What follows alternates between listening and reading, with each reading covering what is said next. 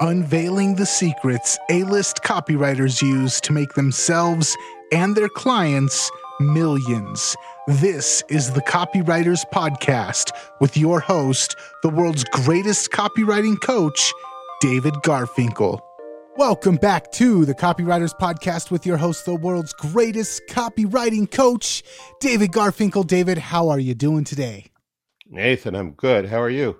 I'm doing fantastic, and I'm excited about this week's episode because it's about one of my favorite aspects of copywriting and an aspect of copywriting that doesn't get discussed nearly enough. So I'm going to I'm going to really enjoy this week's episode. I already know. Yeah, and I definitely want to hear what you have to say on some of these things because it's it's a process, and like you say, it, it doesn't get discussed enough. But we're going to fix that in a small way today. Nice. All right. So, what do we got lined up for the listeners this week? Okay, a big question, maybe the big question the copywriters always ask themselves when they sit down to write is, where do I start? Uh, of course, you've already got to know a few things. You got to know your product and your benefits, and you need to put together the best offer possible. You may need an origin story for the product. Knowing the price and the guarantee are important. But all of this is for naught if you don't have a deep and thorough understanding of your prospect. Because if you're selling to the wrong person, or if you're selling to nobody in particular, your copy is not very likely to work. Now, I came across eight killer questions, not for copywriting, but for writing screenplays, from this excellent new book, The Protagonist's Journey by successful screenwriter and college professor Scott Myers. The questions on his list are for getting to know the hero of the film you're planning to write. Hmm. Today, though, we're going to look at how we can tweak these questions just a little to create a very powerful tool for anyone who writes copy. And that would be a real tool if I didn't remind you copy is powerful. You're responsible for how you use what you hear in this podcast. And most of the time, common sense is all you need. But if you make extreme claims and if you're writing copy for offers in highly regulated industries like health, finance, and business opportunity, you may want to get a legal review after you write and before you start using your copy. My larger clients do this all the time.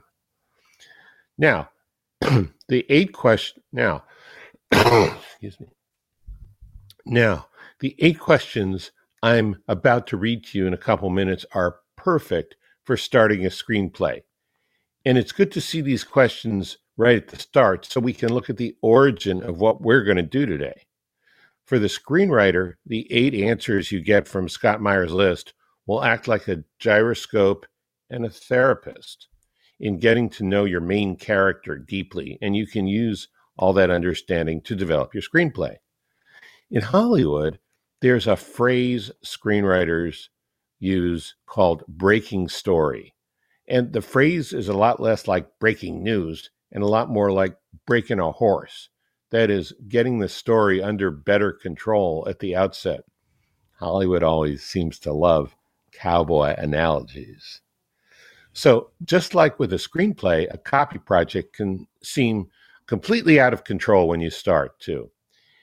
And in the same way, same questions when converted for copywriting will help you get to know your prospect very specifically and in important ways. Now, here are the three most important reasons these questions are so valuable. And hear me out on this because this is where people really screw up by just glossing over getting to know the prospect. The three reasons are one, they get you out of your client's head and into your prospect's head where the sale is actually made or if you're writing for yourself, out of your own head and into your prospect's head, where the sale is actually made. Two, these questions force you to zero in on the most important parts of your copy that are easy to overlook. And because it's easy to overlook them, most people do. Now you don't have to. And three, these questions unearth and explore the many facets of emotional motivation in your prospect, the secret ingredient missing from so many sales letters, and the one thing that propels conversions into the stratosphere. So when we get to these questions, I'm going to give you a couple of different ways to use them a long way and a short way. The long way, which will work for some people and not work for others of you, the long way is to go through the questions methodically and write out the answers and research and think deeply about the questions you can't already answer. That's not going to work for everyone all the time. So there's a much faster way you can still benefit from these questions, and that's this. Just use these questions as a quick checklist before you write to make sure you have the questions answered in your own mind or in your pre work and fill in quickly wherever you come up short. So, however you use them, these are valuable questions. And let's start at the beginning and then we'll look at the converted questions for copywriting. First, here are the original screenwriter questions from The Protagonist's Journey by Scott Myers. One, who's the protagonist? Two, what does the protagonist want? Three, what does the protagonist need? Four, what is the eventual resolution of the protagonist want and need? Five, what is at stake for the protagonist? Six, who or what opposes the protagonist? Seven, what does the protagonist fear the most? And eight, why does this story have to happen to this protagonist at this time? That was the screenwriter list of questions. Great list. Now, let's go through the same questions one by one, but each one reworked for copywriting, specifically for writing a sales letter or a VSL. And this would also work for email or YouTube ads or Facebook ads or TikTok ads or Google ads, but especially for long form copy. Number one, who is the prospect? And remember, it's one prospect. The more focused you are on one person, even especially a real person you know who represents your prospects, the more authentic and convincing your copy will be. When you try to sell to more than one group of prospects, it's like standing on two boats at the same time. They may move perfectly for the same direction for a while, but eventually they'll head off into different directions, and you're going to have to do a plie. Didn't think I knew any ballet words, did you, Nathan? You're going to have I'm impressed. thank you. Have to choose fast if you don't want to end up in the water. So save yourself the panic and choose early. The more you know about your prospect, the better. In fact, you should aim to get past knowing about your prospect and actually know your prospect like they're a real person because, you know, in fact, they all are. Now, you might do this quickly. Let's say, my prospect is a mom, 35 to 40, like my friend Gidget. But if you're going to dive down in depth, you might want to talk about Gidget's life, what she likes, what bothers her, what she's frustrated about, what she wants for her kids, what her kids do that annoys her, what her goals are, what stands in the way of her goals. Great copywriters often find out much more about their prospect than they can actually use directly in their copy. But taking a deep dive gives them a chance to feel like they really know the person. And when you do that, the copy you write will click much better with actual prospects who read it. So, Nathan, how do you get to know your prospect as a person? There's a couple of different ways if I have if I've got a client and they have a prospect or a client list, interviewing some of their favorite repeat buyers is a great way.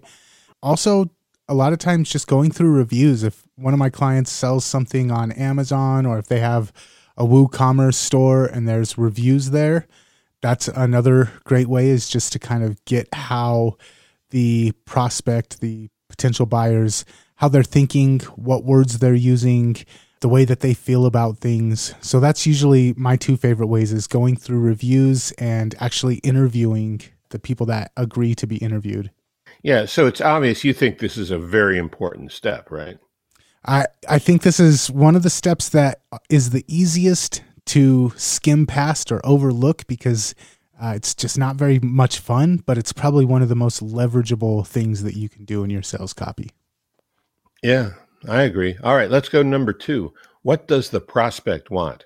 An important point. People buy what they want, not what they need. And certainly not what you think they should buy if they don't want it, or if you can't get them to align it with something they already want or can easily be convinced to want.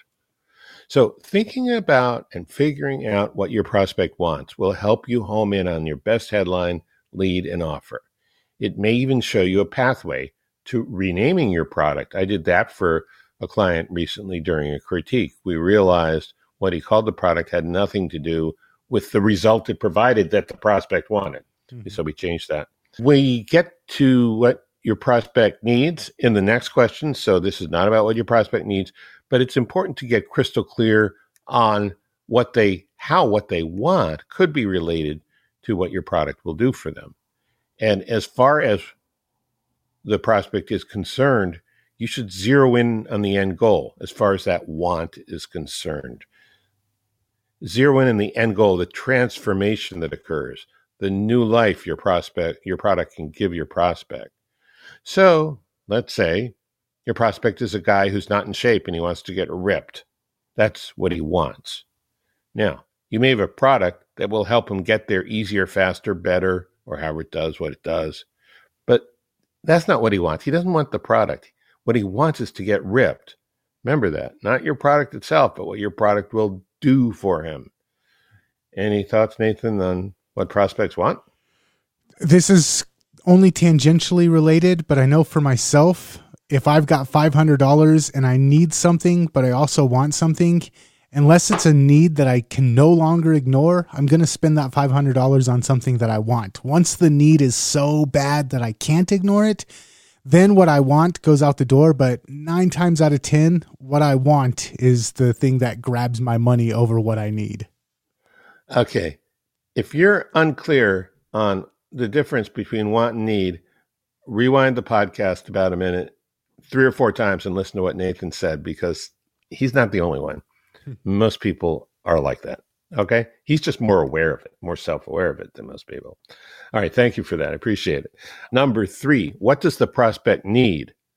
This is worth knowing, not usually to sell what they need, although there are some exceptions, like when they absolutely know what they need.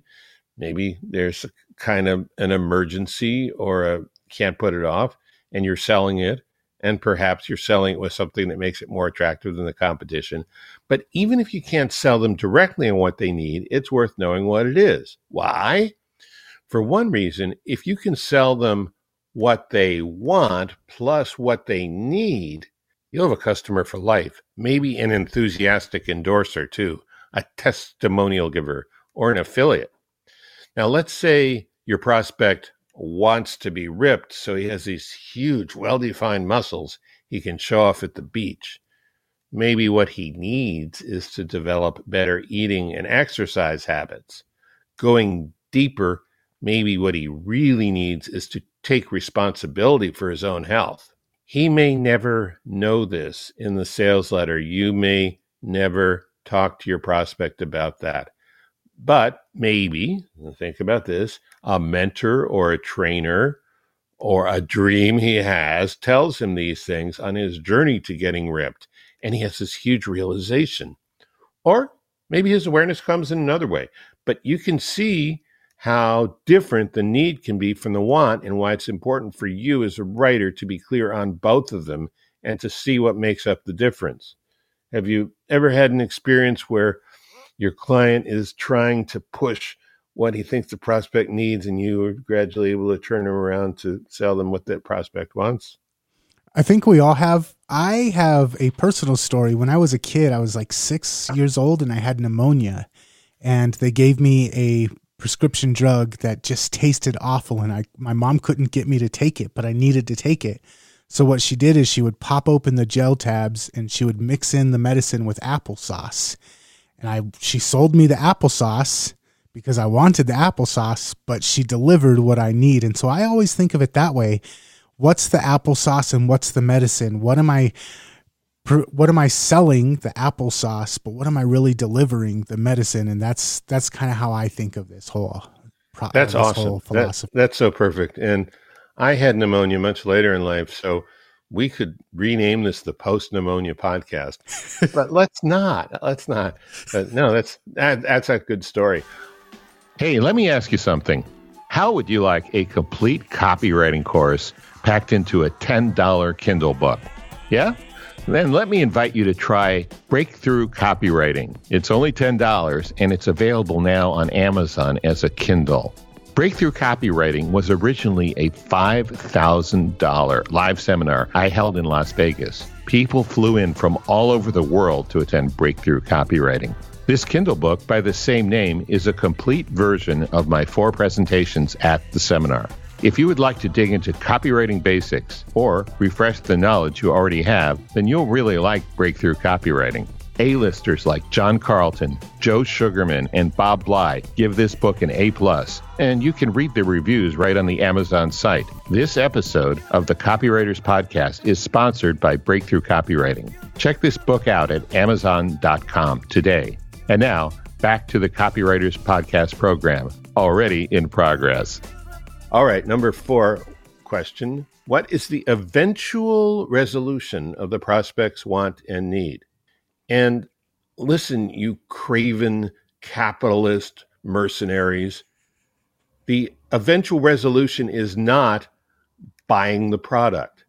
That's what you want to have happen, but the eventual resolution is what happens to and what changes for the prospect after they buy and use the product.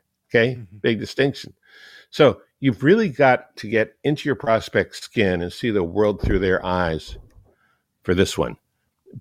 Basically, the question to ask is what does life look, sound, and feel like once the problem is fixed? The problem is what your product is going to fix. You've got to use your imagination on this one, and it may take some time thinking about it, but man, is it worth it. Okay, again, this is the transformation. Major point to be clear on. People have started using that word a lot in copy and marketing lately, and it's important because Einstein say? If nothing happens, nothing changes. I don't know if if you don't sell them on the product, they're not going to change. So, it, and if you can't promise a change, they may not want to buy it.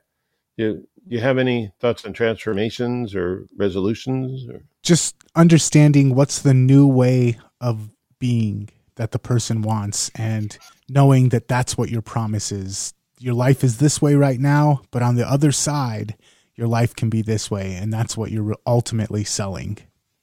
Yeah, perfectly stated. So, number five, what is at stake for the prospect? In a movie, you want the stakes to be high. It increases the suspense and makes the viewers root for the hero, since success is anything but a sure thing when the odds are against your hero. You can look at the prospect. The prospect is the hero of your copy. Now, I've heard it on good authority that with branding, you want your product to be the hero of your brand story. And that's fine for branding, but not for copy. In copy, make your prospect the hero. There are stakes in your prospect's life. If they don't solve the problem that your product can help them solve, there will be consequences. They may miss out on something important. Or worse, it could be a health issue. Whatever the stakes are, you'll be in a much better position if you can identify what those stakes are. Whether you spell them out in your copy or not is another question. Maybe you will and maybe you won't. But simply knowing the stakes gives you a better shot at success. Nathan, do you ever look at stakes when you're writing a sales letter? Absolutely. And one of our mutual friends, Ben Settle, one time I was talking with him and he told me not only do you need to know what the stakes are, you need to know how to rub salt in those wounds. Ooh. And as cruel as that sounds, Ben is absolutely right. Mm-hmm. And I agree with him 101%. So I just went over the line myself, the, the mathematical line of there. Okay, so number six, who or what opposes the prospect from getting what they want and need? Hmm. So in a movie, what opposes the hero makes up the obstacles they face on the way to the end of their journey. Now, it would be obvious to say that in copy that what opposes the sale is what makes up the objections your prospects have, and that's correct. But remember, there are two kinds. First, the kind you normally think of as objections, a prospect's internal reasons for not buying. But there are also external forces, particularly what a partner or a family member might think, or in some cases, even allow. And then there's the whole social world. What will people at the mahjong game think? What will people at the club think? What will people at the Greenpeace rally think? Mm. So, getting a handle on all of those things gives you powerful knowledge and context you can use to craft your sales argument. Nathan, you've talked about this before on the podcast, what this or that person in the prospect's life might say. Any favorite ways of going about this? Uh, I'm just going to divert a little bit actually. For this particular question, who or what opposes the prospect? I also yeah. like to think of a way to relieve them of self blame. A lot of times, if someone's trying to deal with a problem, but they're blaming themselves for it, that's like a roadblock. And instead of saying, Hey, you're fat because you lack self control, or Hey, you're single because you just refuse to brush your teeth and shower properly, if you give them an outside force to blame, you're fat because the corn industry and the sugar industry have taken over and lobbied and now control the FDA, or the reason reason that girls don't like you is because you've been brainwashed by the media to think that girls like this, but girls actually like this. If you give them somebody else to blame, that relieves them of that this is my fault. I suck. I can't do it. Now all of a sudden, actually, it's somebody else's fault. And now that you know who the real culprit is, I'm going to help you throw rocks at that enemy and I'm going to help you overcome that enemy. And that moves them from the mindset of there's no hope for me to the mindset of, oh, I figured out what the real problem is. And this person, this offer can help me get what I want. So that's a very powerful thing to know who or what opposes the prospect. Yeah, I really like that. I hadn't even thought of that. It's almost a, a third kind of opposition and really valuable. So mm-hmm. thanks. Okay. Seven. What does the prospect fear the most? What does the prospect fear the most? And this is powerful but tricky. You really need to set aside your goal, your mission, your product. Set them aside in your mind to work this question profitably. Let me give you an example. Nathan, can you smell my breath? Yeah, I've got that new digital technology virtual aroma, I think is what it's called. Damn, I'm going to have to deviate from the script now. Yes, I thought you had that even though we're 1,184 miles away. Um, digital. No. Oh, no, you, you actually couldn't? I don't. You know, it's that technology is not made available for consumers yet, so I was not actually able to smell your breath. All right, so I'll go back to the script now. I didn't think you could because we're 1,184 miles away and smells don't travel over the internet except with this new technology which only exists between your ears, not least at yet. So, this is why I ask. Sometimes what your prospect fears has nothing to do, or so it seems, with your product. For example, take toothpaste, cleans teeth and makes them whiter. But are dingy teeth what prospects fear most? How about being avoided or rejected by someone of the opposite sex? Well, if your prospect has really bad breath, that's a real possibility. Okay, so Dr. Harold Katz, a Beverly Hills dentist, knew this firsthand. You know how he knew it? He he had to smell the breath of all his patients. And he has my sympathies. But I don't feel too sorry for him because in 1993 he formed a company called TheraBreath, which makes a mouthwash toothpaste as well as mouthwash. Last year, a New York Stock Exchange company acquired TheraBreath for $580 million in cash. So don't go overboard with this. It does not prove without exception that customer fears all the end all and be all in your copy, but it does show that knowing what they are can help you fine tune and realign your sales pitch and be very profitable. Do you think about prospect fears yourself? I do. And I also know that from interviewing clients and interviewing prospects, this is one of the hardest questions to get a honest answer for. Number one, people don't want to be vulnerable and expose what their fears are. And number two, a lot of times when you're writing for a client, they have no idea what the answer is. So this one, as powerful as it is, it's one of those ones that really takes some digging, really takes some investigating because it's not an easy answer to get to. Right. But once you know, it's well worth the effort and the time, right? Mm-hmm. Yeah. Okay, good. Thank you. So, last one, number eight. Why does this prospect need to have this product at this time? If you are totally sold on what you're selling, you might say, well, that's a stupid question, followed by something like, everybody needs this product all the time. And isn't it obvious that people need this product right away? Well, here's some hard truths. With very few exceptions, there's nothing that everybody needs all the time. Nothing that most of us sell in copy, anyway. And the second hard truth is if it were that obvious, then what would we even need advertising for? So there are probably a lot of reasons people should get your product. And you need to go over all of them and pick the best one or ones for your copy. The best ones would be the most convincing ones in the context of everything else you're writing. Creating urgency is important, but that's different. This is about getting a clear fix on the passage of time in your prospect's life, events that are likely or all but certain in the future, business or social conditions that make now the best time to get your product. These are important things to consider, and getting a fix on them can increase your conversions. Nathan, have you ever even considered this question? Why does this prospect need to have this product at this time?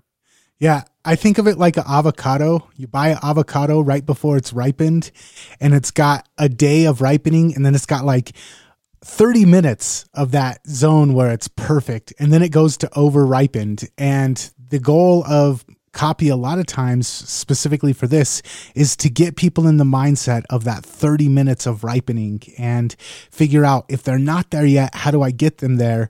And if they're almost past that point how do i hold them there until they make a decision? It's it's a skill that comes after a long time of writing copy but it's important to understand they have the money in their pocket, they could spend it on a, a, dozen other things, or they can just hold on to it. How do you get them in that ripe zone where they realize this is the point where I need to take action? I, have never heard that before, and it's excellent. But I, I have to say that you have revealed you may live in Colorado now, but only a California native would use an avocado as the metaphor for prospect readiness. So now we know where you come from. We already knew. Okay, let's go over the eight copy questions again, and we'll put them in the show notes as well. One, who is the prospect? Two, what does the prospect want? Three, what does the prospect need? Four, what is the eventual resolution of the prospect's want and need? Five, what is at stake for the prospect? Six, who or what opposes the prospect? Seven, what does the prospect fear the most? And eight, why does this prospect need to have this product at this time? The avocado question. I want to add real quick before we're out of here something to keep in mind as a copywriter. There's so much other stuff competing for people's attention right now. And Hollywood and screenwriters have a formula. They know how to grab someone's attention and keep their butt in the seat till the end of the movie and as a copywriter, we need to understand how to do that too. And that's why I think the real secret power behind this is is that Hollywood and storytellers have for years been crafting the perfect way to convey a message that keeps people invested. And if you're trying to sell something, you need to keep people invested. And probably the best place to mimic, to mirror, to learn from is Hollywood, is screenwriters. They can teach you a lot about what will make your copy keep people glued to the page. Said the California native. No, seriously, you're right. I agree with you. That might be one reason I've spent 30 years studying Hollywood, going to seminars, writing a screenplay, which tanked, but I still learned a lot. Yeah, I'm totally agree with you. This is the book, The Protagonist Journey by Scott Myers. Just came out about a month or two ago. I keep reading through it. it it's kind of hard to just read through sequentially because it, it's so dense and there's so many light bulbs that go off. Really good book. And yeah, really good place to go for ideas. Nice. So we'll leave a link to the book in the show notes. If you want to get the show notes, head on over to copywriterspodcast.com. David, thanks again for a fantastic episode, man. And until next time, we will catch you later. All right. See you later.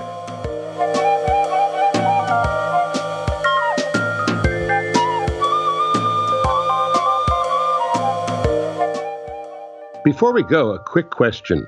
Would you like to have me as a guest on your podcast? Let me give you an easy way to contact me about that. We've put up a form on garfinkelmedia.com, and it won't take much more than a minute to fill it out. So if you'd like to have me on your show, just go to garfinkelmedia.com and fill out the form. That's garfinkelmedia.com. Thanks, and see you next time on the Copywriters Podcast. This is the Copy and Funnels Podcast Network.